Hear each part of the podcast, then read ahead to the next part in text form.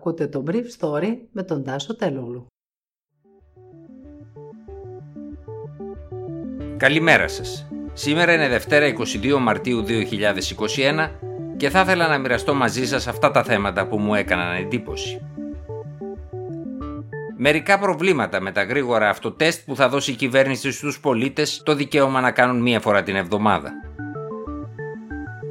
Ποιος έχει δίκιο, το Υπουργείο Υγείας ή οι ιδιώτες γιατροί στο θέμα της απειλούμενης επιταξής τους;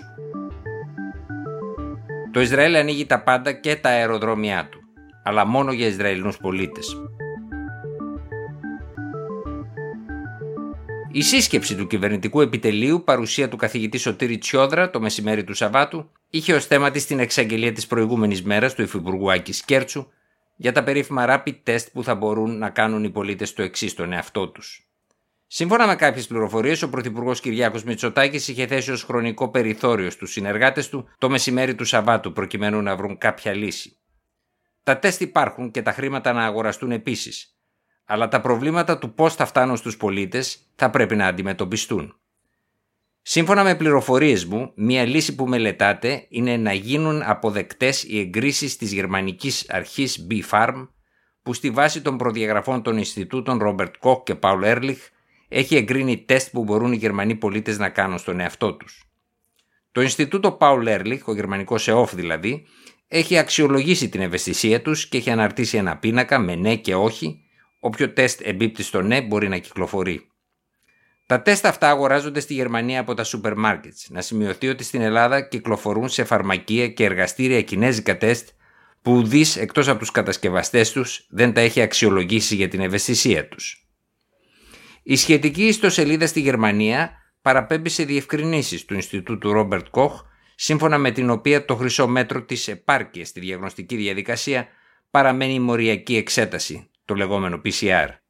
Σε διαφορετική περίπτωση, δηλαδή αν δεν νομοθετηθεί η έγκριση άλλου ευρωπαϊκού οργανισμού για τα τεστ, αυτά θα πρέπει να εγκριθούν από τον ΕΟΦ, που δεν διαθέτει την υποδομή για να τα πιστοποιήσει γρήγορα. Η σύγκρουση του Υπουργείου Υγείας με τους ιδιώτες γιατρούς κορυφώνεται, καθώς το Υπουργείο λέει ότι αναζητά 200 γιατρούς συγκεκριμένων ειδικοτήτων για τις ανάγκες του ΕΣΥ. Πρόκειται για παθολόγους, πνευμονολόγους και γενικούς γιατρούς.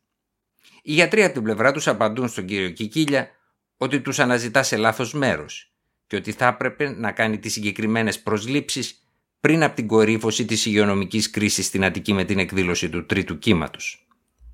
Όλα αυτά βέβαια την ώρα που εδώ και μήνες δεν έχουν γίνει μόνιμες προσλήψεις στο ΕΣΥ και στην πρωτοβάθμια φροντίδα υγείας, αναφέρεται σε χθεσινή ανακοίνωση του Πανελλήνιου Ιατρικού Συλλόγου. Η κριτική αυτή είναι εν μέρει ακριβής, καθώς τόσοι γιατροί αυτών των ειδικοτήτων δεν υπάρχουν, κάτι που παραδέχονται και όσοι συνέταξαν την ανακοίνωση του Πανελληνίου Ιατρικού Συλλόγου που ζητούν να προσληφθούν ειδικευόμενοι και άλλοι χωρίς να έχουν κάνει το αγροτικό τους. Πάντως ο Υπουργός Υγείας έχει την υποστήριξη και του Πρωθυπουργού που στη συνέντευξή του στο Βήμα δηλώνει ότι δεν θα διστάσει να χρησιμοποιήσει το ίστατο συνταγματικό εργαλείο που έχει στη διάθεσή του, δηλαδή την επίταξη. Πηγές του Πανελληνίου Ιατρικού Συλλόγου μου έλεγαν χθες το μεσημέρι ότι ο Υπουργός Υγείας φοβάται την Ομοσπονδία των Νοσοκομιακών Γιατρών. Αλλά από πολλές μεριές, κυρίως από τα νοσοκομεία αναφορά στην Αττική, οι επικεφαλεί των κλινικών και στελέχη των νοσοκομείων δίνουν δίκιο στον κύριο Κικίλια. Στο Σισμανόβλιο, για παράδειγμα, δουλεύουν ήδη 8 ιδιώτες γιατροί και αναμένεται να προσθεθούν άλλοι 10. Το θέμα της αστικής τους ευθύνης εναντί των ασθενών και των συγγενών τους έχει λυθεί με σύμβαση με την ΥΠΕ, την υγειονομική περιφέρεια. Αυτό που ζητάει το νοσοκομείο από τους ιδιώτες γιατρούς είναι να καλύπτουν μια πλήρη οκτάωρη βάρδια, πρωί, απόγευμα ή νύχτα, ανάλογα με την προτίμησή τους, και μετά από αυτήν μπορούν να λειτουργήσουν το ιατρείο τους. Η συνεργασία ανάμεσα στους γιατρούς του δημοσίου και τους ιδιώτες στο συγκεκριμένο νοσοκομείο είναι καλή. Το νοσοκομείο χθες βράδυ είχε κατηλημένες 270 από τις 301 κλίνες στις κλινικές που είναι όλες COVID και το σύνολο των 30 κλινών ΜΕΘ. Το συγκεκριμένο νοσοκομείο δέχεται 40 με 45 εισαγωγές την ημέρα. Ορισμένοι γιατροί από τη Βόρεια Ελλάδα μου είπαν χθες ότι θα επιθυμούσαν να εργάζονται κάποιες ώρες στις εφημερίες των τοπικών νοσοκομείων αλλά αυτό δεν βολεύει τα κρατικά νοσοκομεία, όπου το προσωπικό είναι καμένο από την υπερπροσπάθεια των 12 τελευταίων μηνών. Μια επιστράτευση πάντως θα είναι δύσκολη άσκηση, καθώς πέρα από την υπογραφή φύλων πορείας θα πρέπει πιθανά να χρησιμοποιηθούν και μέτρα καταναγκαστικού χαρακτήρα για όσους αρνηθούν να παρουσιαστούν σε ένα κοινό που αποτελεί εκλογική πελατεία του κόμματος που κυβερνά.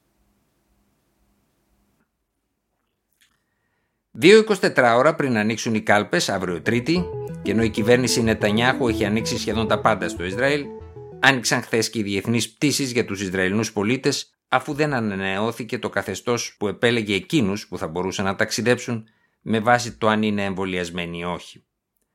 Πάντως, οι Ισραηλινές πρεσβείες σε ολόκληρο τον κόσμο ενημερώνουν τους Ισραηλινούς πολίτες ότι δεν είναι δυνατόν να πετούν πάνω από 4.000 άτομα από και προς τη χώρα ημερησίως εξαιτίας του μικρού δυναμικού που έχει για την ώρα το αεροδρόμιο David Μπενκουριόν στο Τελαβίβ. Πριν πάρει η κυβέρνηση την απόφαση για την άρση των περιορισμών στις πτήσεις, το ανώτατο δικαστήριο είχε αποφασίσει ότι οι περιορισμοί αυτοί παραβιάζουν βασικά δικαιώματα των πολιτών της χώρας. Ήταν το Brief Story για σήμερα Δευτέρα, 22 Μαρτίου 2021.